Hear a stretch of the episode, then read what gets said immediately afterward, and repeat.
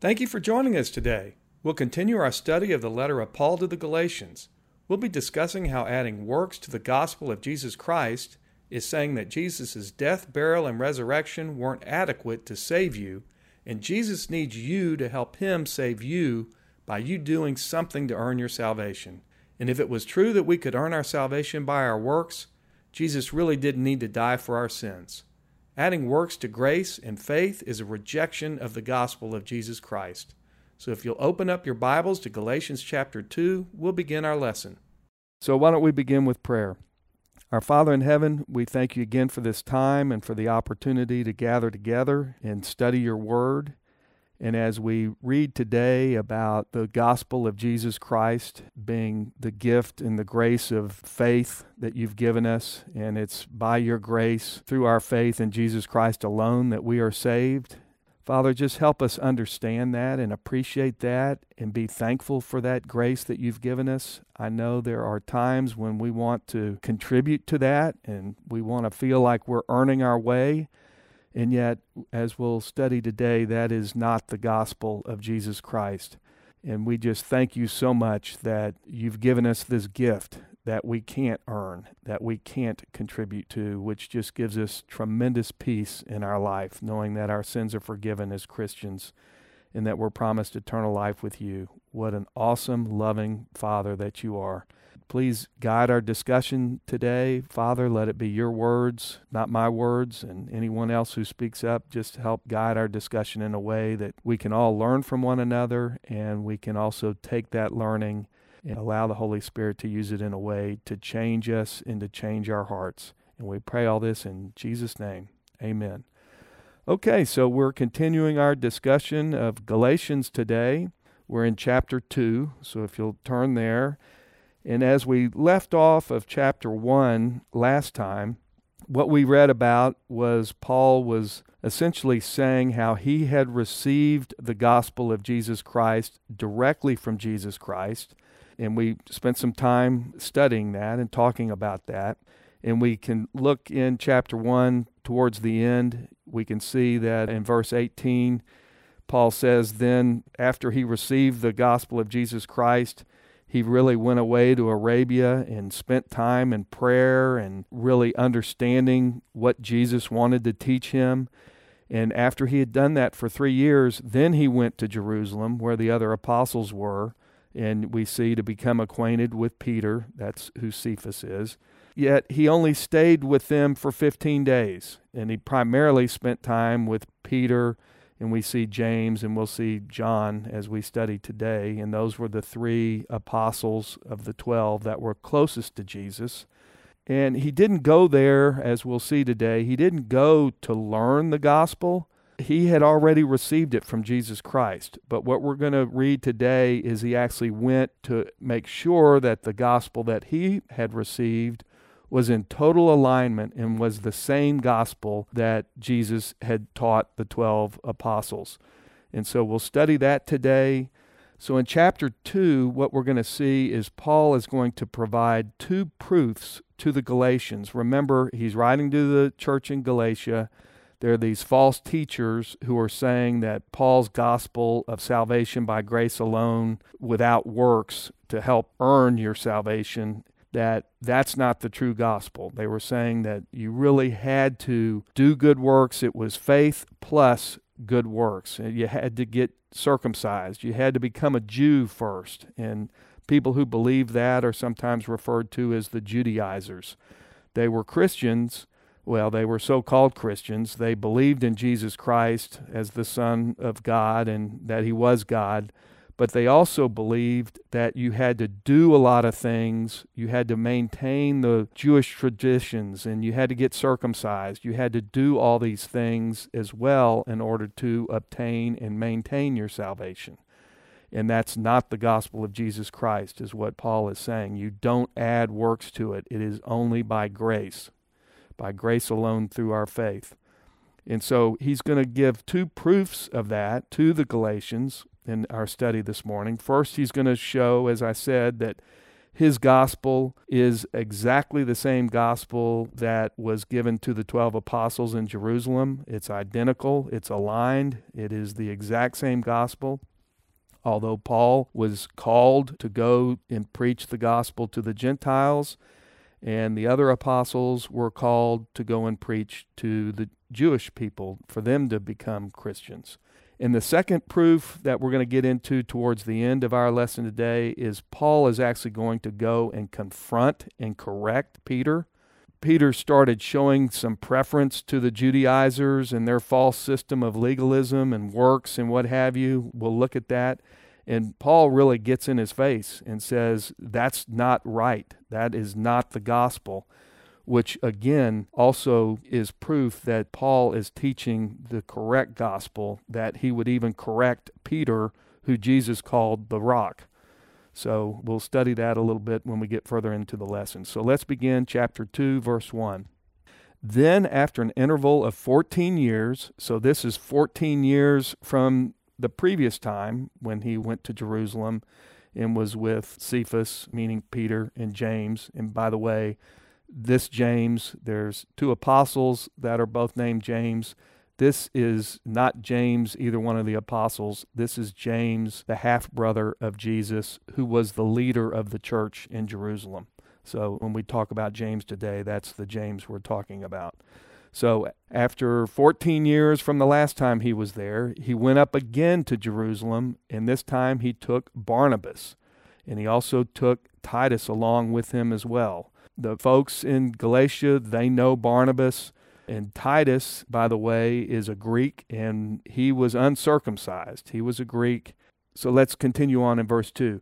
And it was because of a revelation that I went up, and I submitted to them the gospel which I preach among the Gentiles, but I did so in private to those who were of reputation. So this is Peter, John, and James, may have been some of the other apostles, but primarily them.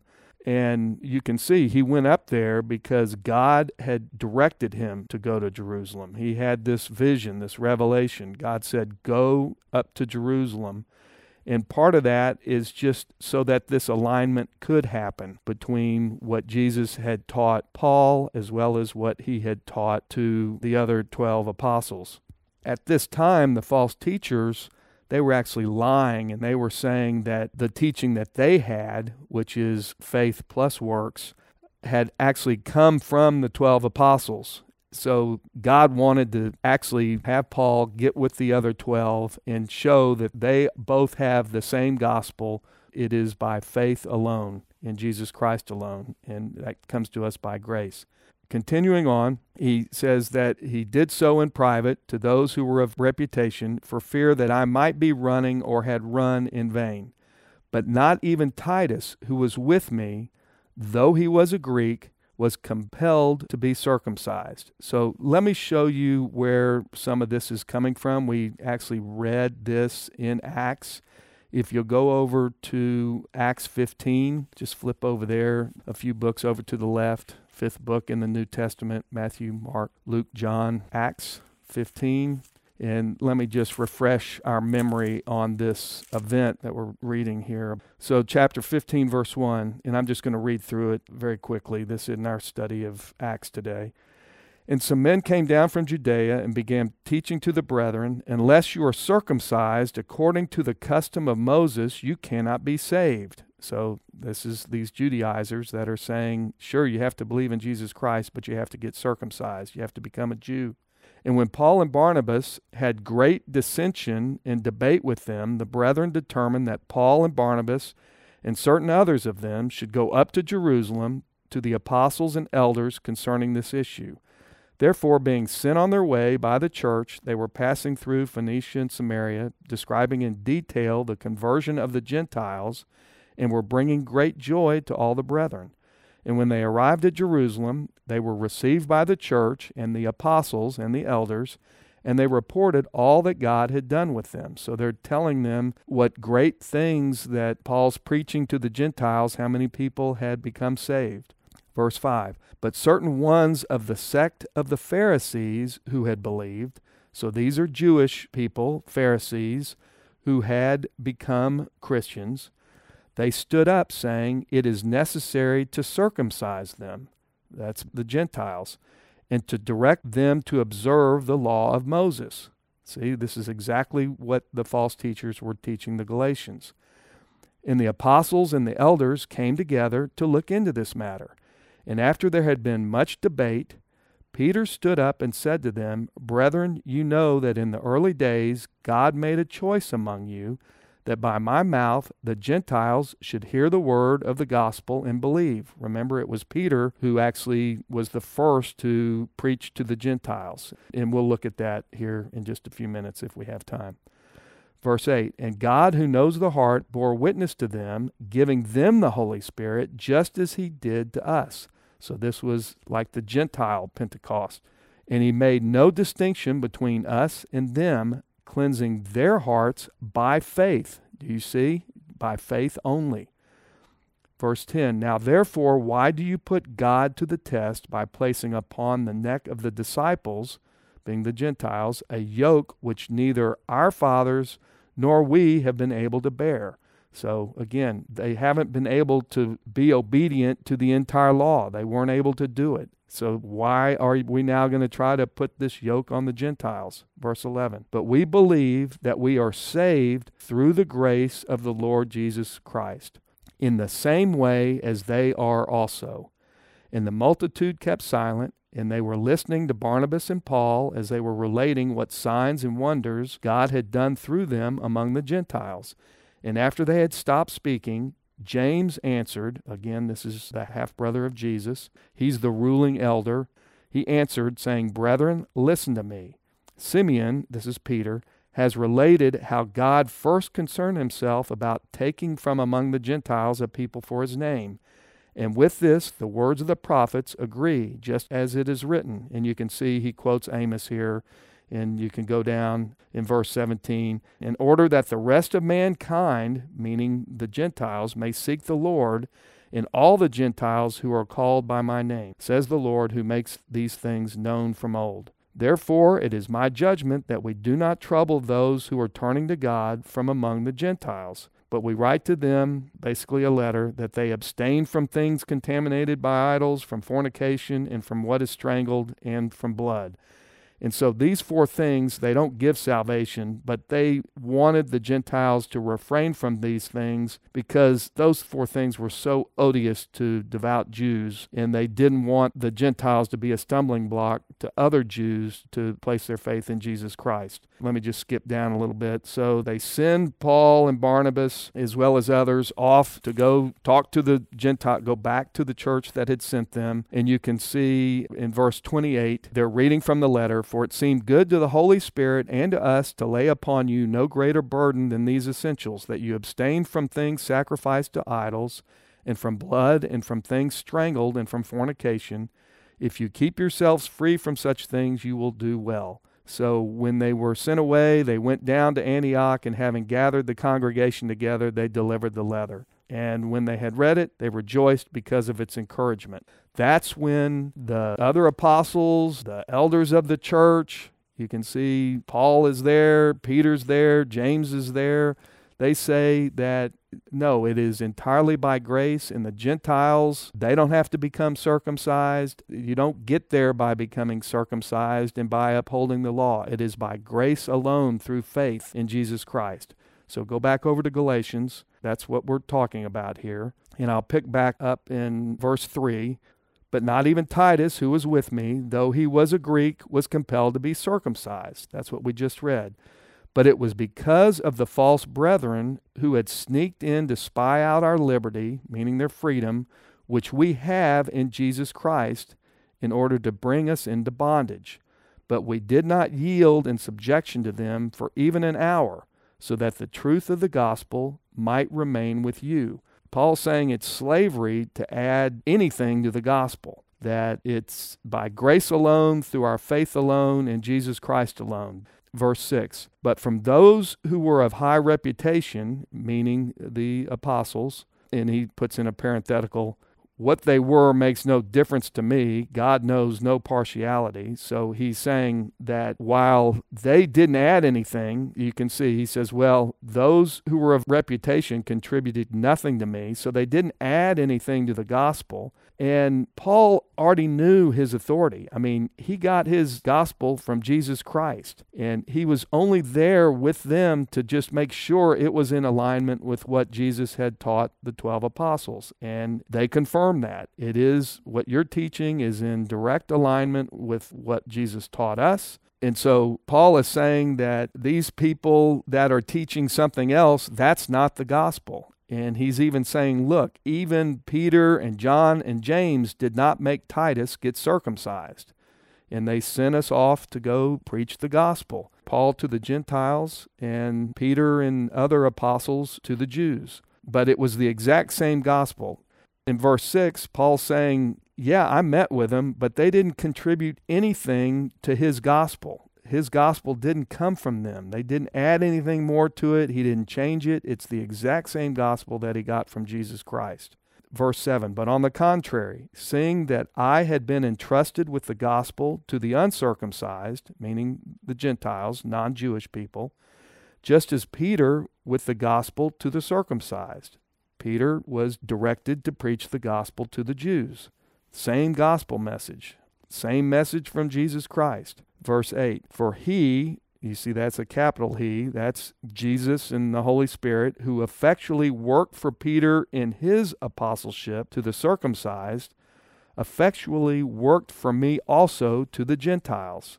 In recognizing the grace that had been given to me, James and Cephas, meaning Peter, and John, here's where John's mentioned, who were reputed to be pillars, gave to me and Barnabas the right hand of fellowship, that we might go to the Gentiles and they to the circumcised. So they are equal in their ministry, they're equal in their authority. Just as Peter and John had been given the gospel from Jesus and directed to go to the Jews, Paul had been sent to preach the gospel to the Gentiles. And if you recall, when we studied Acts, the book of Acts, chapters 1 through 8 are all about Peter, really, about Peter going to the Jews, and eventually he goes to the Gentiles and they receive the Holy Spirit. And then in Acts 9 through 28, it's mainly about Paul and his approach. Of course, he would go to the Jews first and then the Gentiles. And it's interesting when you look at Jesus. He preached to the Jews when you look at the Gospel of Matthew, chapters 1 through 11, Jesus is really preaching to the Jewish people, trying to bring them to faith in him. And beginning about Matthew 12, Jesus begins preaching to the Gentiles. So Jesus gave all the apostles the exact same gospel, and that's what Paul is saying. We'll pick up here in verse 10. They only ask us to remember the poor, the very thing I was eager to do. And so Paul will recall actually collected money in some of his churches and would bring that money to Jerusalem to help. There was a famine and to help the poor in Jerusalem. They asked him to remember the poor, and he was willing and doing that anyway. Verse 11. Now, here's where Paul is going to correct Peter that I referred to at the very beginning. Verse 11. But when Cephas, meaning Peter, but when Peter came to Antioch, I opposed him to his face because he stood condemned. So this must have been pretty bad. What did Peter do? For prior to the coming of certain men from James, okay, so before a group of men came from Jerusalem, so these are Jewish believers, Jewish Judaizers, these are people that are trying to add things to the gospel but saying they are part of the church and had been directed by James in their gospel, went along with what James said. It could be those people, or it could be just other Jewish people, but these are definitely Jews from Jerusalem. So before they showed up, Peter was there, it says, and he used to eat with the Gentiles. But when they came, these Jewish people, he began to withdraw and hold himself aloof fearing the party of the circumcision. So Peter pulled back. He was fearful because he really wanted to be accepted by the Jews. And there he was eating with the Gentiles, which by Jewish law you weren't supposed to do. So here Peter is starting to kind of defer to these Jewish people that still hold the law as something that is very important to continue to do. Verse 13, and the rest of the Jews joined him in hypocrisy, with the result that even Barnabas was carried away with their hypocrisy. So now Paul is really getting upset. Peter was eating probably some unclean food with the Gentiles which it's okay to do. When the Jewish people came, he withdrew and he started kind of, hey, I don't want them seeing me doing this, even though there was nothing wrong with it.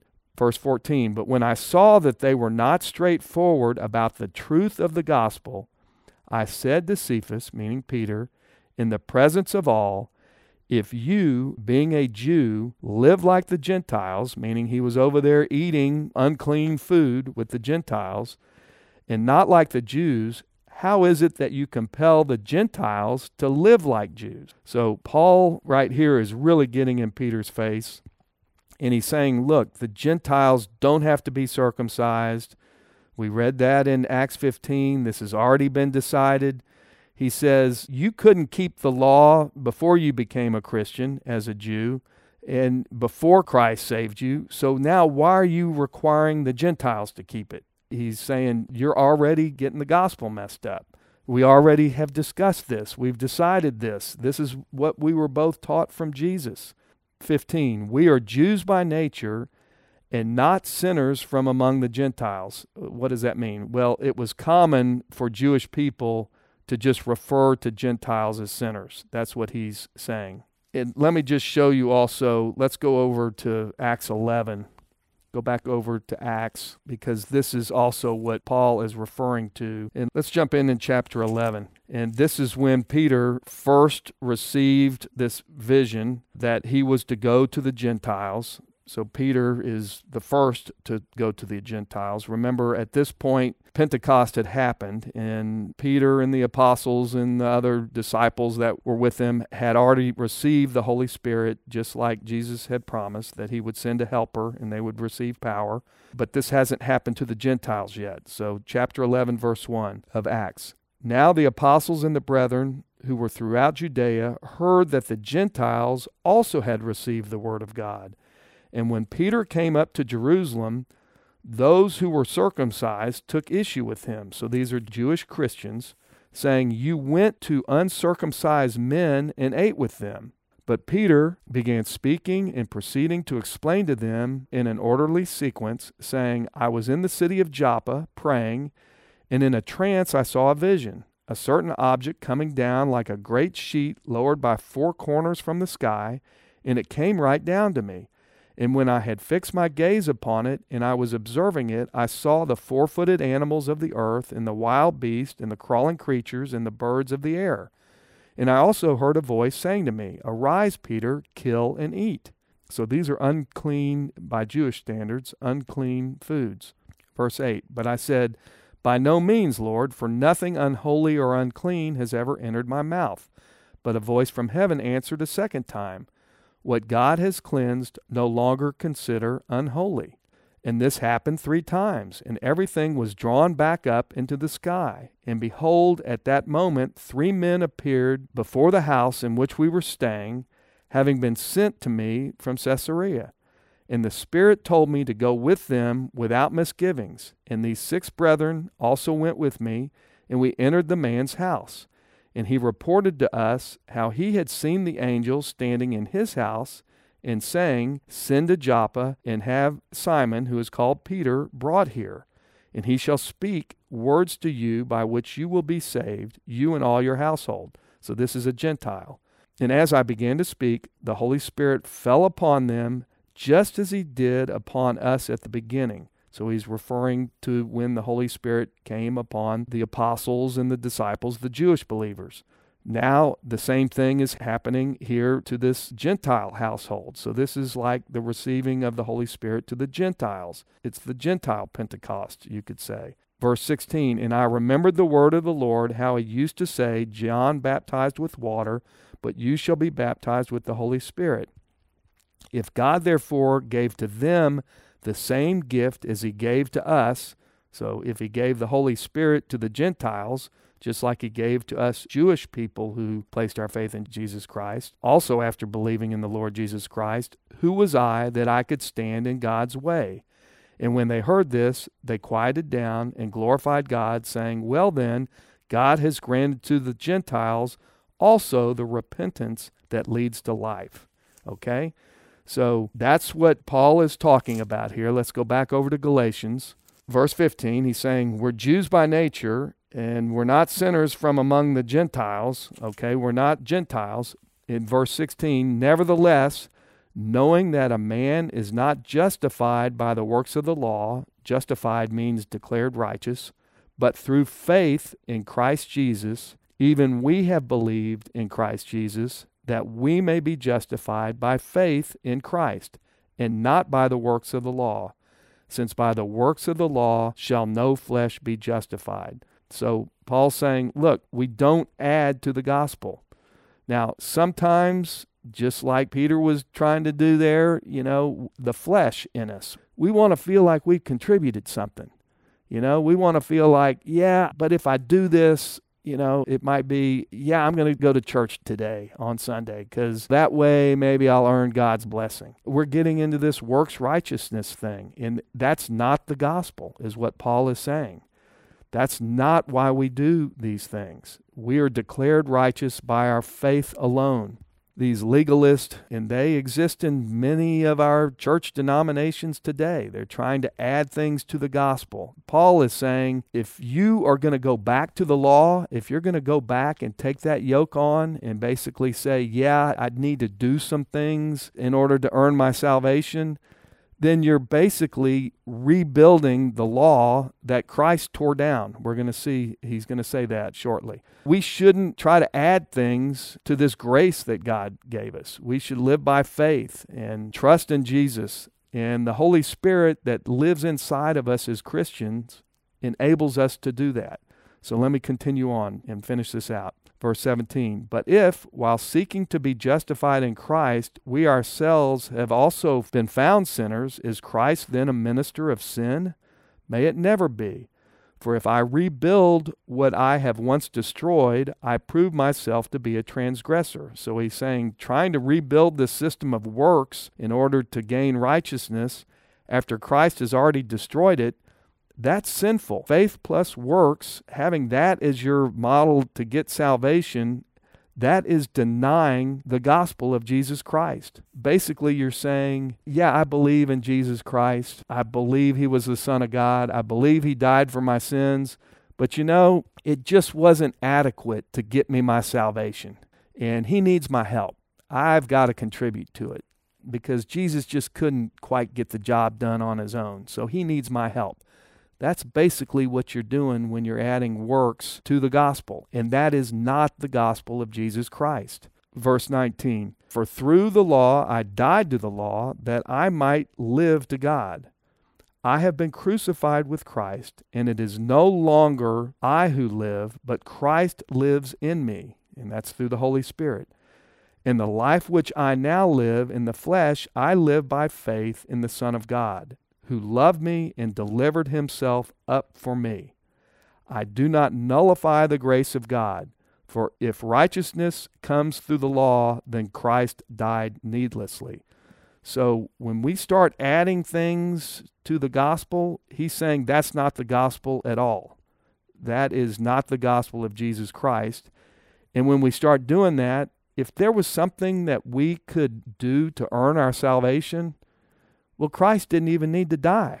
He died needlessly because we could have done it on our own if there's something we can contribute to it.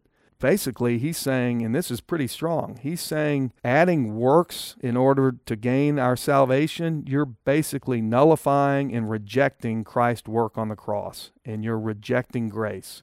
That is pretty strong language, particularly when you think today there's so many religions and denominations out there that say it's faith plus works. Several of those come to mind. That's the teaching of the Catholic Church. Mormons believe that. There's other denominations. And that is not the gospel of Jesus Christ, is what Paul is saying right here. Remember, this book of the Galatians, I mentioned this last time, this letter to the Galatians, this was the cornerstone of the Protestant Reformation. This is what led to the separation of Protestants to form the Protestant denominations to separate from the Catholic Church because Paul is so clearly teaching that it is faith by grace through faith in Jesus Christ alone. You don't add anything to it. I'd just kind of wrap up here and then I'll open it up. Love to hear your comments and anything you want to talk about it is clear that our salvation is by grace alone, through our faith alone, in Jesus Christ alone. Just bear with me. Go over one book to Ephesians. I use this all the time when I'm giving my testimony to others. Ephesians 2 8 through 9. In fact, I'll even include 10. It says, For by grace you have been saved through faith, and that not of yourselves, it is the gift of God so it doesn't say we've been saved by grace in our faith in Jesus Christ, plus some of these other things that we might do. In fact, it goes further. Verse 9, not as a result of works, that no one should boast. So we have nothing to contribute to our salvation other than our need for a Savior. We're all messed up. But what about good works? That's covered in verse 10. For we are His workmanship created in Christ Jesus for good works. But where do the good works come? Which God prepared beforehand that we should walk in them. I love that verse. God has created good works for us that we are to live in. We don't contribute to it. It's Christ through the Holy Spirit empowering us, living in us, that enables us to do good works. So as we become a Christian, it's not even us doing the good works. God's prepared the good works, and the Holy Spirit enables us to do that. But it doesn't contribute to our salvation. That text right there in Ephesians is so clear on the point. And finally, I just encourage you to have the courage to talk to other people about their sin like Paul did when we have brothers and sisters, I'm not talking about non believers. I'm talking about brothers and sisters who may be struggling. You can see it over and over. It's not just a one time event. They're really struggling with something, or maybe even their theology is a little off, like Peter's was becoming that we read today. And you may say, well, wait, Larry, I remember you teaching in Matthew 18 this church discipline process, and you're supposed to do that in private. And if you missed that discussion, you can go back and listen to the four step church discipline process in Matthew 18. You can go back and listen to that recording. Let me just show you one other verse. If you go over to 1 Timothy 5, verse 20, it says, Those who continue in sin rebuke in the presence of all, so that the rest also may be fearful of sinning.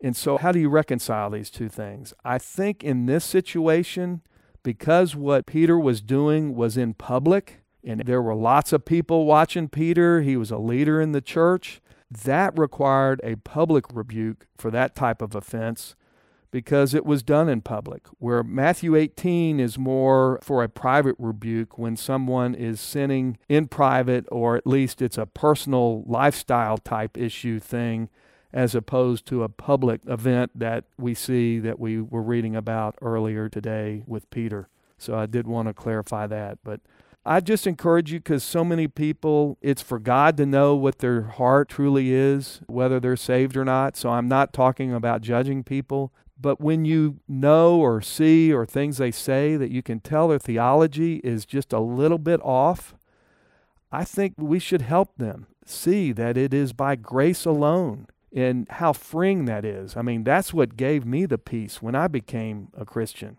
This is what I was taught. And I don't blame my parents. This is what they were taught, me as a Catholic. Yeah, you had to believe in Jesus Christ, but you got to earn your way. And you won't know until you get there whether you earned your way or not.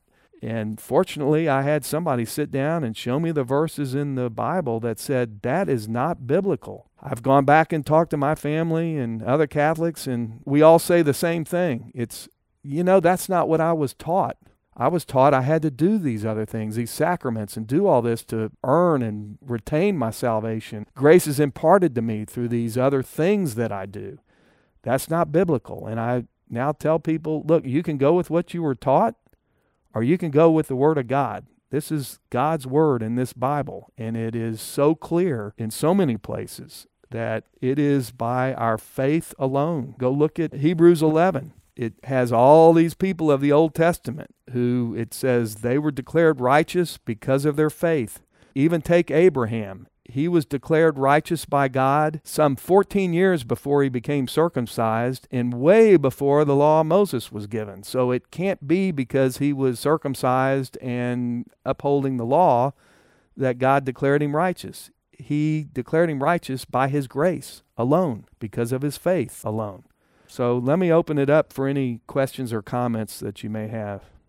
Larry, it occurred to me that one of the reasons we're susceptible to the teaching of the need of work is because we don't really accept the teaching of giving. Paul makes statements that he that has works in Christ did he die in vain. It occurred to me that if we truly accepted our forgiveness, then we wouldn't feel that urge for the works. If we don't feel forgiven for our sin, past, present, and future, well then does Christ need to come and die again?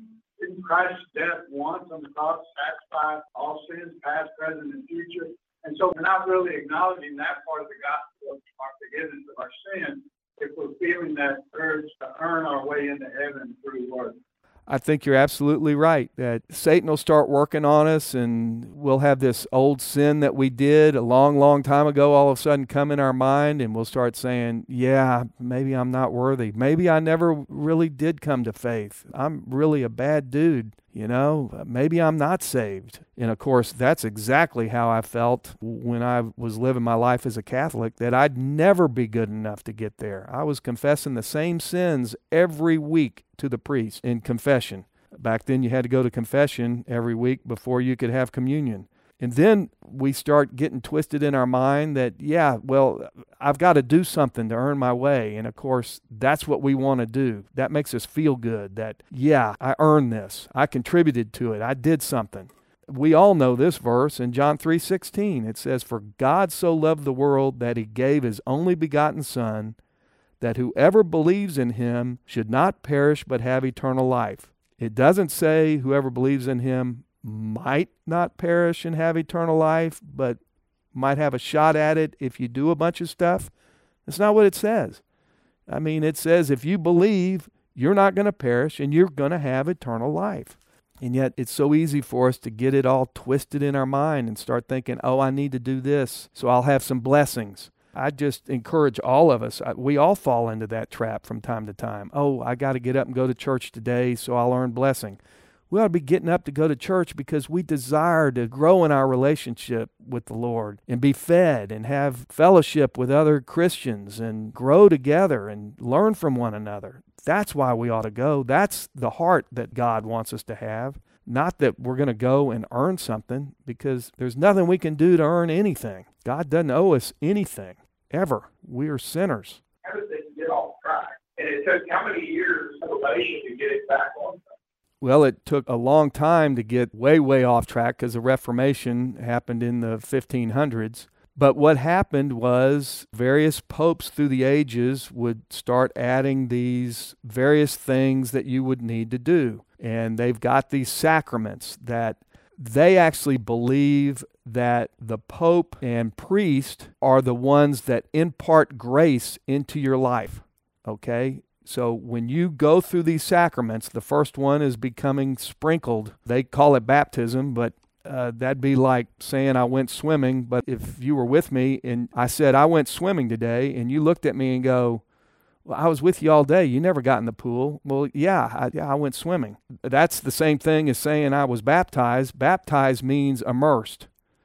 And so to say you were baptized when all you were done is sprinkled is not baptism. And baptism, it's clear there are no babies in the Bible sprinkled or baptized. What Jesus commands is place your faith in Jesus Christ and then get baptized. Well, you can't place your faith in Jesus Christ as a little infant because you don't have the mental capacity to do that. It's basically when you reach an age that you have mental capacity to place your faith in Jesus Christ then you go get baptized. That's the way God set it up. I didn't set it up. I'm just telling you what the Bible says. I'm that's all. So it begins with that. Hey Larry. Yes. Can I add something just to that real quick? Please do. just go back to the whole of this. I think the Catholic Church started off with really, really, really, really great intentions, as all things are. So, for example, back in the olden days, by like first century, second century church, you would confess your sins before the whole church. Then you would take communion. Then, I mean, imagine everyone confessing their sin before the whole church. It's a powerful experience. Everybody's like, this is amazing. However, church service just became a big confession of sin time, right? And what people then said, listen, we got to make this thing a little bit simpler. Why don't we just have the people confess their sins to the pastor or the priest? And so then they made it like, and the whole thing was they were trying to follow Paul's word of like, don't take communion with unconfessed sin. You could die. And so there was some really great intention behind it. And the church that really started it, the church that began was this beautiful thing of confession and repentance and communion and the Lord's Supper. And then out of pragmatism, and then when you get away from God's word and you get to the word of man, aka the Pope, what happens is really great things become institutionalized. So confession in a box, as opposed to confession before the church body, became the way. And then a hierarchy of priests, as opposed to the royal priesthood of all believers, where every believer you could confess your sins to. Because that's where James 5:16 comes in. Confess your sins one to another and pray for each other that you may be healed. And everybody wants healing. Confession to God is forgiveness. Confession to other people with prayer is healing. And so that's really powerful. So the early church had all these stuff right, but when you bring in someone who gets hears directly from God, isn't an apostle, and starts institutionalizing really great things with great intentions, it be you know you start worshiping the act as opposed to the heart behind it of repentance, confession, and having a church that was freely sharing all things, even their darkness of their hearts and the freedom that they found, if that makes sense for the confession repentance part. And then baptism, the fear was original sin, especially in the days when babies died young, you know, the, the chance of survival. You've given a proper view of hell, which is everybody's going there. You will have original sin. And then everyone feels guilty. Everyone's feeling awful. And so they don't know what to do with the fact that my kid has original sin and what happens if they die. And so to sort of mediate that process, I know I will forgive their sin right off the bat with baptism to free them from original sin, which um, is just like a magic ritual, right?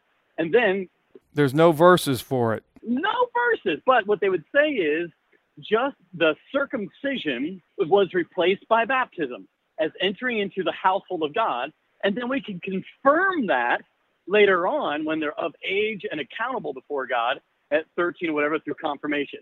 And many, many, many denominations still do that. But there's zero background for it, but it makes everyone feel better. And remember, this is the tendency of the church is because we find things that people are uncomfortable with. And instead of like letting it, the tension just sort of stick there, we want to solve it and fix it with our logical brains because the mystery of some things is too hard for us to wrap our head around. And we need some solid answers. So we go to the Pope, say, give us a edict that we can hold on to so we know we're good and we don't have to wrestle ourselves with God. So I'll stop there.